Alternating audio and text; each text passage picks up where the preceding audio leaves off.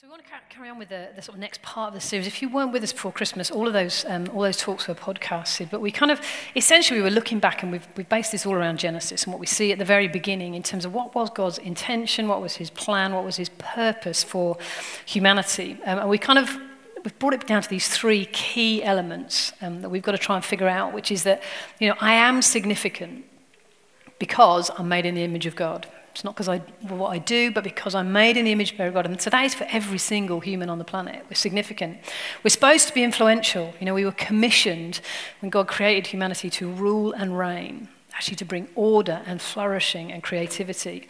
We're called to rule and reign. And the third thing is that we're supposed to be connected. We need to be connected to God and connected with other people. And so we looked at, we sort of zeroed in a lot of those first two aspects really before Christmas um, and understanding, listen, you know, there is a, there's a, that cultural mandate hasn't gone away. And actually, what does it look like for us to, to partner with Jesus in the renewal of all things? And so actually figuring out, okay, well, how do I steward that significance and how do I avoid um, you know, that lie that the enemy would bring is actually my significance comes out of some combination of my performance and other people's opinion of me. And that's where I find my significance. We looked at how do we embrace our authority and also our vulnerability, knowing that's actually that's the way to flourish. We looked at a whole area about what do we do with the hours of our week, with maybe jobs, relationships, connections we have, how do we see that as part of our mission field? Actually, what, that what I do matters, um, but as well as holding on to the Great Commission. Actually, we need to tell people the good news about Jesus, but knowing the good news about Jesus is restoring all things. So whether that's in politics or medicine or in with our finances or in you know social groups or like he is restoring all things, and you and I get to to play a part in it. And so if there are any of those kind of talks you missed, I'd encourage you. They're all podcasted. Um, but essentially, it's this listen, there's a really big story that's going on, and there is way more purpose on our lives than I think we probably realize. Um, and so, we want to take the next couple of months um, to look in on, on, that third aspect is that um, in God's created plan, we were designed for connection. You know, part of the cultural mandate, when, God blessed Adam and Eve, was actually that we, they would be fruitful and multiply, that they would fill the earth. Um, and so that, that's about people and more people. It's about families, communities, relationships, children. It's this big net of relationships, okay, with people, not just with God. Right? We, need, we, have, we have an inbuilt, God given, good need for connection, actually to find people and places where we belong, where we feel known, where we feel loved, and we're able to love other people. Right? We were created for that. And if we don't have that, we're missing out. It isn't, you know, just me and Jesus actually isn't enough. And that's biblical. Like, that's not a heretical statement. That isn't how we were designed to be. There's more. And so, uh, we're going to take the next couple of months and look at some specific areas of connection and relationships. We'll look at areas like marriage, singleness, sexuality, acknowledging, listen, these are challenging, complex, and pretty controversial issues. Um, and, but I wanted to kind of I want to set the scene for how we're going to look at those things, how are we going to talk about them, how are we going to consider them, and have some and set it in a, in a hope helpful context. And the first aspect of it is understand that the big context when I'm looking at relational needs and in all the ways that that plays out, the first thing is understand this: the big context is for human flourishing. God is good. We've sung about that this morning. He's good. His posture, his intentions towards you and I and every other person on the planet are good. Therefore, what he says about relationship, his standard, his guidance, his will for our lives is good because he's a good God. And the context is in his goodness, he wants humanity to flourish, not to control, not to obey the rules, not to toe the line. He wants us to flourish. And I'm, listen, if we're approaching any of these things without a really rock solid certainty that God's good and therefore his plans for me are good, therefore his will for my life is good, if that's not there, we can look at these things and they feel really limiting, really restricting, really difficult. So we, we need to get that one in place first. The big context is that actually that it's, it's for human flourishing. That's the big goal. The big journey is that, listen, every one of us is to become like Jesus. We're all on that journey and we have all got some stuff to work on. There is some stuff for every single one of us to fix. And, if, and pretending there isn't is daft, right? So we need to kind of own that together. Actually, do you know what? The big journey is I need to look more like Jesus. And that's for us as individuals. And you know what? That is for us as a church. Acknowledging the church hasn't done a super good job of that in some ways. Actually, that's the journey. Actually, we look more like Jesus. The third thing is there's a big net, right? The big context is that we flourish as humanity. The big journey is we get more like Jesus. The big net is relationships, right? And now that includes, but is not limited to a married relationship. I want, and listen, I, I'm so aware of the breadth of this subject, right? It's so broad, it's so complex, and so I know painful in some ways for some people. And I just want to put it out there right now we are absolutely going to be limited in how much of this we can talk about with me on a stage and you on a chair on a Sunday morning, right? Talking about this stuff and in this context isn't enough, right? It is important, and we're going to be doing that. It is enough. We've got to, you know, this is one of our real values. Like, we value this gathered space, but we really value that actually sit around a table and talk. Like, we have to own both of those things. So, um, just in terms of the, the depth and breadth of these subjects and the time that we have and, and the, the amount of study and like it, it's way too big to kind of tick every box and hit everything on a Sunday morning. So I want to encourage you to you dig into that journey. You dig into the Bible, dig into conversations with people, not just an echo changer of people who are going to think like you and tell you that, you know, actually all the same things that you already think, but, but like really engage in genuine community and conversations. And, you know, for us, it's a high value that community isn't a place you attend. It's not that I tick off, I did go to a city group. It's actually much broader than that. And it's much more, is much as much value in the unformed places as it is the formed. And the deal is that actually I'm, i have people where I am seen, I'm heard, and I'm known. Actually, we've got to all be intentional for finding that. So just acknowledging, listen, we're going to talk about this stuff on a Sunday morning, but that is not the end of the conversation by any stretch. So on one level, you know, the question is, and I've asked myself this multiple times over the last few months as I've been preparing, is why on earth are we going to dig into these things? Um, because actually there's so much scope for pain, confusion, effect. Like there's so much scope for that, and I'm acutely aware of that. But we have to talk about these things because God's intention is for connection. Like it's a massive part of God's heart and plan, and so we need to talk about that, figure out what it looks like.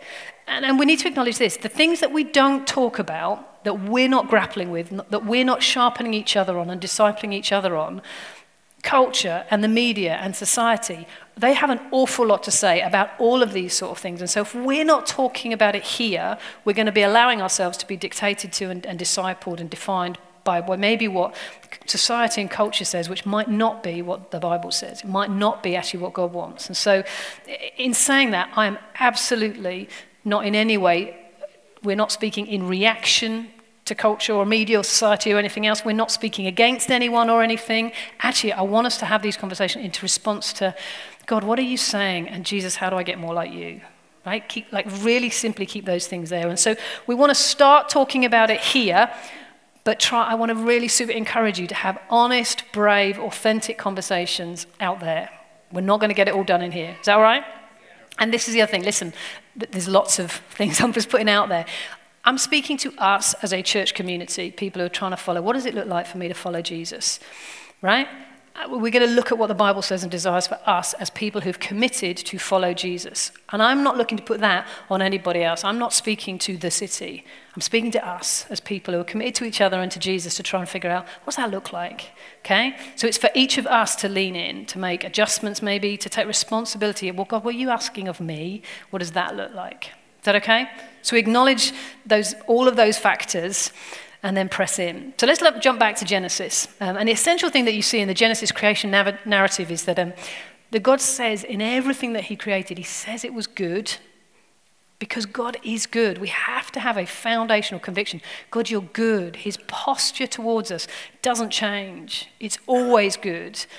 Everything he wants for us is good because his heart is that you and I, as individuals, and us as people, would flourish.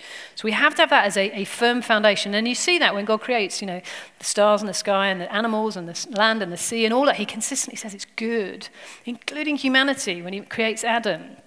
He creates male and female in his image, humanity, with all of, all of the stuff that goes with that. He said it was good. But it's really interesting. There's one thing in that creation narrative, in the first few chapters of Genesis, that God says wasn't good. Everything He created was good, but we read this in Genesis 2:18. It says, "The Lord God said, It is not good for the man to be alone. I will make a helper suitable for him." So our humanity is good, but as humans, us being alone isn't good. And so in the story, God goes on to create Eve. Um, a female, fully made in God's image, equal in authority, equal in value before God, and that is a non negotiable for us around here, right? Male and female, made equally in God's image, and she becomes Adam's wife. And it's really important at this point that we hold these two things really carefully. On the one hand, it is not good for anyone to be alone. And, and, in, and in, from that place, God creates Eve and does institute marriage. Okay?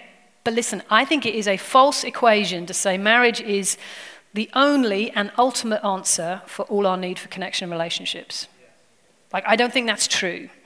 I think that is unrealistic and unfulfillable for every single one of us. It isn't the answer for everyone, and it's not the ultimate and only answer for anyone, wherever we find ourselves. Otherwise, what we're saying and hearing and believing is that actually, if you're single, you are alone, that's bad, it's not good. I don't think that is. Uh, uh, the, the other thing that we hear is if you're married, your relational needs are sorted, good job. That's not true either. Neither of those two things are true. And so, so we've got to figure out how, how do we navigate that? It's not good to be alone. Marriage is good and God ordained and we should honor it. But actually, it's, it's, not, it's not the only thing that we're talking about. And so um, I, want us, I want us to try and figure out that one, right? Because this being married does not guarantee you intimacy and deep companionship. Neither does being single exclude you from it. And honestly, I think sometimes in the church we, we don't communicate that clearly. I'm going to say it again.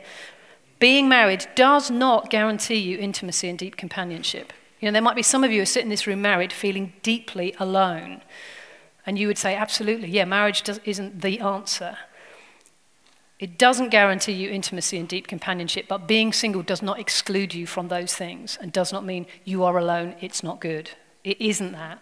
And I'm, I'm really aware, I'm so acutely aware that I think often in the church, and, and we would probably clumsily do this sometimes here as well, we do a poor job sometimes at maybe understanding, talking about, you know, using analogies and examples, valuing and creating a culture where being single is, is really honored, right? Acknowledging at sometimes for some people it's difficult. I'm not going to try and gloss over that, but it is in no way less than marriage in any possible way. And if we've, if we've ever done things or said things that have communicated that, I'm really sorry. That is absolutely not our intention. And, and we're genuinely having lots of conversations to try and think how can we do a better job at not communicating marriage is good, single's not quite so good. Like it's, that's not the truth.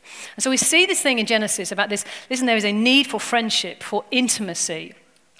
By intimacy, that is not a euphemism for sex. If I mean sex, I'll say sex. Intimacy isn't just that, okay? Just, just to be clear, right? Intimacy is being known, right? And we, we have those needs. Being alone isn't good for us. Being connected in that big net of relationships, which for some will include marriage, um, it's part for all of us, it's not everything. But this being connected and being known, you know, all of our hopes, all of our dreams. Listen, you can be married and not be known. If you think there's different ways to, you know, whether we have, you know, physical intimacy, it's a good part of marriage. But listen, you can have a ton of great sex and absolutely not be emotionally connected at all. And not actually know, this is my deepest fear, this is my biggest dream. You can, do you see what I'm saying? And, and you know, you, you maybe share all of those hopes and dreams, but actually you don't have that spiritual intimacy where you might pray together and pray over one another. Right? And those things aren't exclusive to marriage. We need to build those things into community. But we need this big net of relationships where we are connected and known. So, whether, and so here's the thing whether we are married or single, whether there are questions for you over sexuality, and all of it is complicated, and we've all got some work to do, right? And we're all in that boat together. We're all on that journey together. But that's the, the primary thing that we see in Genesis in God's heart towards us is hey, being alone is not good for this human I've made. There's, there's got to be community and connection and relationship. And that hasn't changed, right? For all of us, wherever we find ourselves, that is the same. And so we want to, we're going to take, we're going to take time to unpack some of those things. Um, but as we're doing it, I want, to, I want us to have Jesus absolutely front and center as we do. And I know that's a really obvious place to start. Um, but, you know, as Mark was sharing a couple of weeks ago on actually what is our perspective? How are we looking at things? You know, situation doesn't always need to change, but maybe the lens I'm looking through does need to. And I want to encourage us is that we're looking into these areas marriage, singleness, sexuality. I want us to know actually, do you know what? The lens we've got to look through is Jesus. We need to keep him front and center because remember, it's re- you know, the really important verse for this whole series is in Colossians 1 that actually, through his death on the cross, Jesus is renewing and reconciling all things to himself, whether in heaven, whether on earth. All things are being renewed and reconciled in and through Jesus, and only in and through Jesus. And so uh, you need to have that lens, Jesus who's renewing all things, and place that over relationships, sexuality, marriage, singleness. That's the lens that we need to look through. Um, and I want, to read, I want us to uh, just keep him front and center as we process this. So I want to read from um, Colossians 2. Um, this is actually the, the Phillips translation. Um, I'm actually going to start reading from verse 2 just for sake of time. And, and I was reading this and I was like, gosh, if there's, if there's anything that is my heart and prayer for us as a community, as we dive into this, I was like, this is it. I feel like, you know, this wasn't, Paul wasn't writing this because he was thinking a, you know, a church in Manchester thousands of years later is going to be looking at sexuality in the cultural context we're looking at it. But, but he could have written this prayer for us right now, I feel. So I want to I wanna read that over us. Um, he says this How I long for you to grow more certain in your knowledge and more sure in your grasp of God Himself. May your spiritual experience become richer as you see more and more fully God's great secret, which is Christ Himself. For it is in Him and in Him alone that men will find all the treasures of wisdom and knowledge. And I'm writing this to prevent you from being led astray by someone or other's attractive arguments. For though I'm a long way from you in body, in spirit I'm by your side, watching like a proud father the solid steadfastness of your faith in Jesus. Just as you received Jesus Christ as Lord, so go on living in him in simple faith.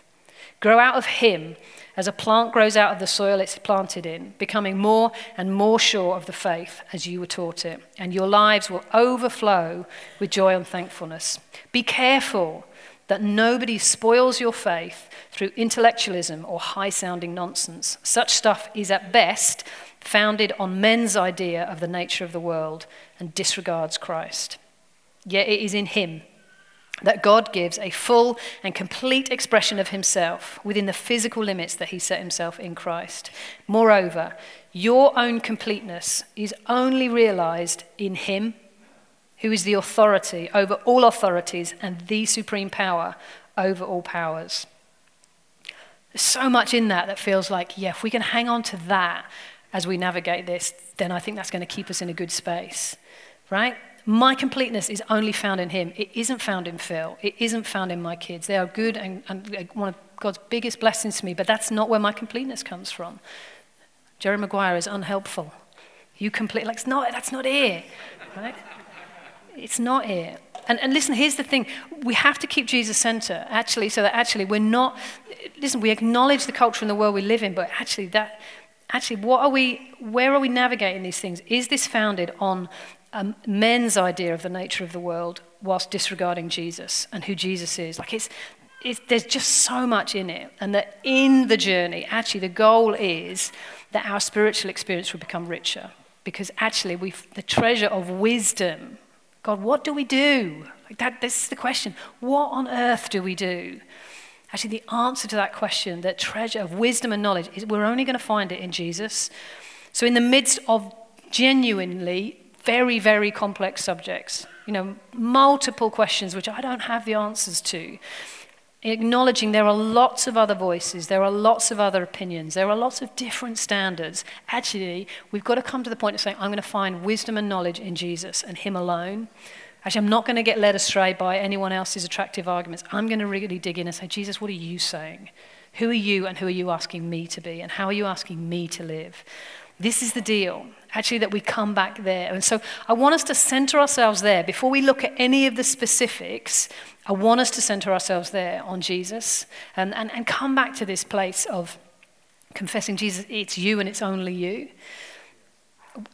There's one of my favorite bits in the Bible, which increasingly is, it's like my daily confession of faith, is in John 6. So it's a, it's a really long passage where Jesus is talking about himself as the bread of life. And the people initially like, oh, that sounds good. Let's have that bread from heaven. That sounds good. Um, and then Jesus says, actually, it's my flesh. You need to eat my flesh. You need to drink my blood. And, and, and obviously, in that context, people are like, what on earth? And we can read that story and we understand about communion that we've done this morning. We understand that that's what Jesus was pointing forward to. But without any of that knowledge, it's outrageous what Jesus was saying. So culturally offensive. Remembering in a Jewish culture that they drained all the blood out of their animal, like blood wasn't a thing at all. So human blood, it's like, what on earth are you saying, Jesus? And you see that a lot of the people, a lot of, not just people, but disciples, it says in John 6, a lot of the disciples were like, that is too hard, and they walked away. And then you see this stunning, beautiful interaction where Jesus goes to the disciples and says, What about you lot?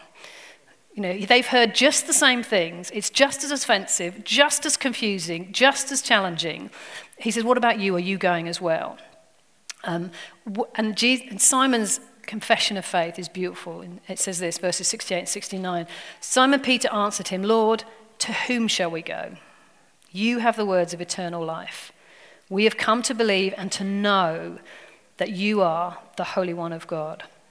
So listen, when we're looking at these things, when things are confusing, let's just acknowledge it. It's confusing and it's complicated.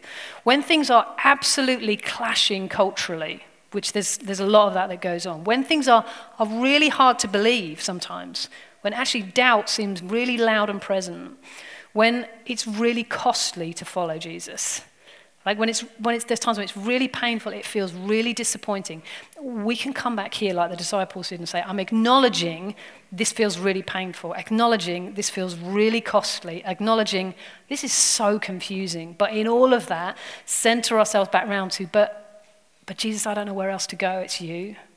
Like, honestly, that's the best place to find ourselves. I know less, I feel like I know less now than I did when I first became a Christian. Like, I, there's so much less I know, but I'm much more sure of this. In all the confusion, in the days when doubt feels like the strongest voice, when it seems like, how can we possibly, how can we possibly navigate this, being faithful to what God says and gen- like, how can we possibly do this? It's too much, it's too difficult. Actually, come back here so, Jesus, I don't know where else to go. I believe you've got the words of everlasting life. For me, for culture, for society, for marriage, for singleness, I believe you've got the words of life. And so I'm going to come to you. I don't understand what that all looks like, but I'm going to come to you and I'm going to stay with you. And so my encouragement to us as we try and dig into this is, is let's come to him and let's keep coming to him. With all our questions, with all our process, with you know, wherever we find ourselves this morning, where, however this lands for you right now, I want to encourage you come to Him. Like, where, where else would we go? We come to Jesus. And my prayer for you is that your spiritual experience would be richer. Not because we've, um, we've, you know, we've talked about complicated issues and we've, we've really dug into the original Greek, not because of any of that. Actually, our spiritual experience will become richer because we see more fully God's secret, which is Jesus. Actually, we see Him more clearly. And then everything else begins to line up. And that actually, He would give us the grace like Paul says, actually, that just as you started in him, that you go on living in him in simple faith, which is what Peter expressed. Jesus, what you said is revolting. I have no idea what you're talking about, but I don't know where else to go. Where else would I go, Jesus? Like that's the simple faith that I think he's looking for. And, and I think that's the simple faith, that's the lens that honestly I think will help us navigate some of these really difficult things pretty well. So I want to say to all of us, you know, where, wherever you find yourself this morning, whether you are single, whether you are um, you've never been married, whether you are divorced, whether you would have questions over sexuality and where you find yourself, whether you're struggling with pornography, whether you are married and drowning, whether you're married and flourishing, whether you're widowed, like wherever you find yourself, however you are processing things, I want you to know you are loved deeply and known absolutely by God. He knows everything about you and loves you. And I want for us to commit to being a church community where we can figure out this thing is, you know what, we don't have to do this alone. We've all got stuff to do. We've all got work to do. Um, and actually, this is, when, this is a place where you're not alone and you can get to tell some of your story, all of it. Actually, that we would commit to being loving and respectful, even in disagreement, because I'm convinced probably we'll land in different places, some of us. But our lens is following Jesus. Actually, life is that we get to live life with Him, we get to commit to becoming like Him, and that we live the whole of our lives, including our relationships, we live our lives for Him acknowledging the cost sometimes in that. And that actually that we'd be people to say, do you know what? I'm going to walk with you in that journey, wherever you find yourself. Because the truth is this our own completeness, your own completeness, it is only realized in Jesus. And He is the authority over all authorities, He's the power over all powers. So I want us to come and center ourselves back on Jesus. Is that okay? I'm going to ask John and Penny to come, and um, I actually want us to respond in worship, if that's okay. Um, I'm, I'm so aware there, there's so many different stories and experiences and so many different things going on in the room, but I feel like the one thing that we can agree on and center on is actually is to respond like Peter, actually to say, Jesus, I'm sticking with you. Acknowledging it's confusing, acknowledging it's painful, acknowledging we don't necessarily know, and they're not, you know, we're not always going to be understood. Acknowledging all of that. We don't have to bury our head in the sands and pretend that's not how it is.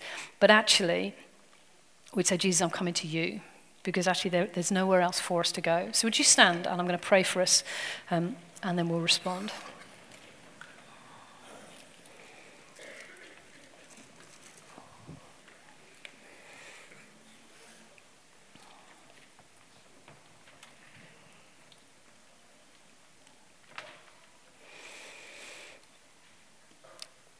God, I want to thank you that you're good, that your plans for us are good, your purpose for us is good, your, your heart towards us is good, your posture towards us, God, is always leaning in, wanting us to know your goodness. And God, so we acknowledge that this morning, that you're good. And Jesus, that in your goodness, your good plan, your perfect plan, you chose to have everything renewed, redeemed, and reconciled in Jesus, and only in Jesus, and only through Jesus. And so, Father, I pray this morning, um, Jesus, we want to just come back to you. God, above all the noise, above all the other voices, above all the other turmoil that maybe is going on internally for some of us, Jesus, we want to come to you, acknowledging it's complicated, it's complex, it's difficult sometimes. But Jesus, our confession is this morning where on earth else would we go? We believe. Jesus, we believe you have the words of everlasting and eternal life. God, we believe you're the Holy One and we want to come to know you. We want, yeah, we want our spiritual experience, our relational experience, the way that we live to become richer because we more fully know you. And so, Jesus, we want to come to you. We want to give ourselves to you once again this morning. So we're just going to use this song to respond. I want to encourage you. Some of you actually, you might want to say, do you know what? Yeah, I want to come out and I want to respond. I want to come and kneel. You want to come out from your seat. Please feel really free to do that. But I want to encourage you just to use this song and as a, just as that recommitment to come to Jesus again and say, actually, Jesus, it's only you. Actually, you're the only one I'm going to find completeness in, and, and I'm coming to you again this morning.